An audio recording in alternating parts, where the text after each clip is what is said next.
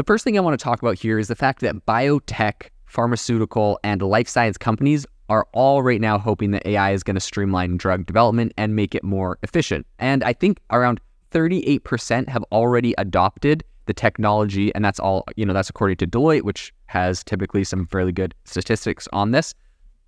One of those is QuantHealth. And QuantHealth essentially right now is aiming to take part with a model that predicts risks and outcomes for clinical trials. So the company's AI powered platform for drug discovery claims to reduce potential risks, optimize clinical trials, and help identify how patients in a clinical trial would respond to treatment. This is really interesting and not something that uh, we're always looking at, right? They're trying to essentially predict the patient's response before they even do the trial. Very interesting. So, this is a Tel Aviv based startup.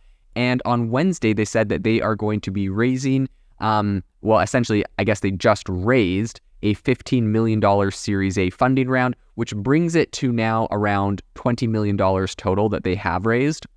And uh, this is what they said about it. They said, with over 30 years of collective experience in life, science, and drug development, it was clear to us that the decreasing success rate of clinical trials were becoming untenable for the industry. So that's the co founder and CEO who is Orr Inbar.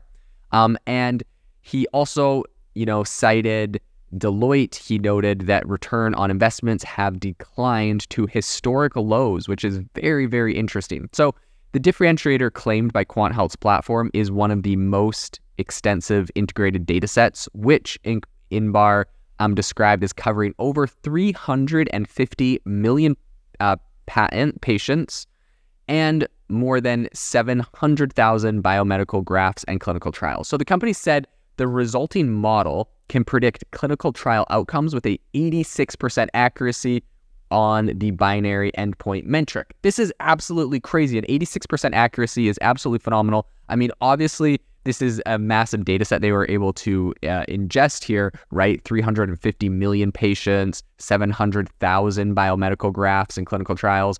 Um, this is a lot of really impressive data, and uh, and I think it's a really a really big hats off to them on being able to get such a high accuracy rate.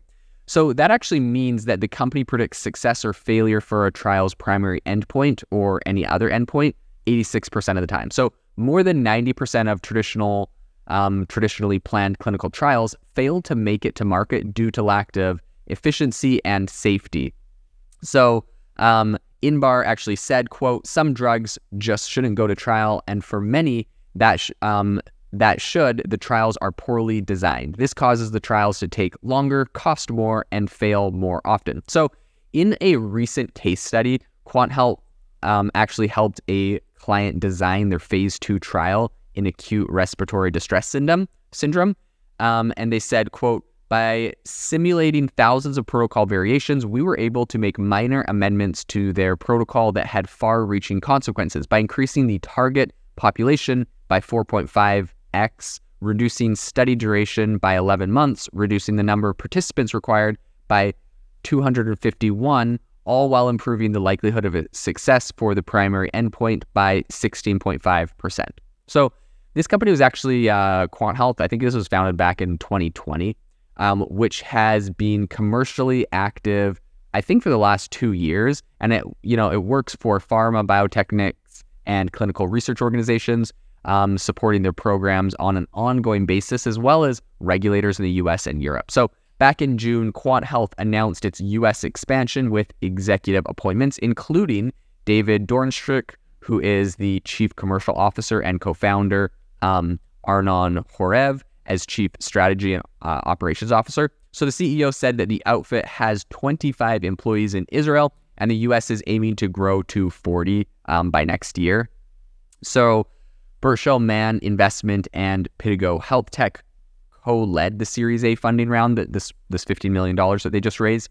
And I think their existing backers, Shoney Top Ventures, Nina Capital, Nova Capital, also joined in the latest round. They, they followed on. So the new capital is going to be used to enable the startup to support clinical development teams with its flagship trial design solution and expand its platform for preclinical and drug discovery functions, as well as expand its commercial team and operations. Um, as you know, I'm super excited and bullish on any use of AI in healthcare to help essentially uh, increase patient outcomes. I think this is a really interesting space that they're tackling right here.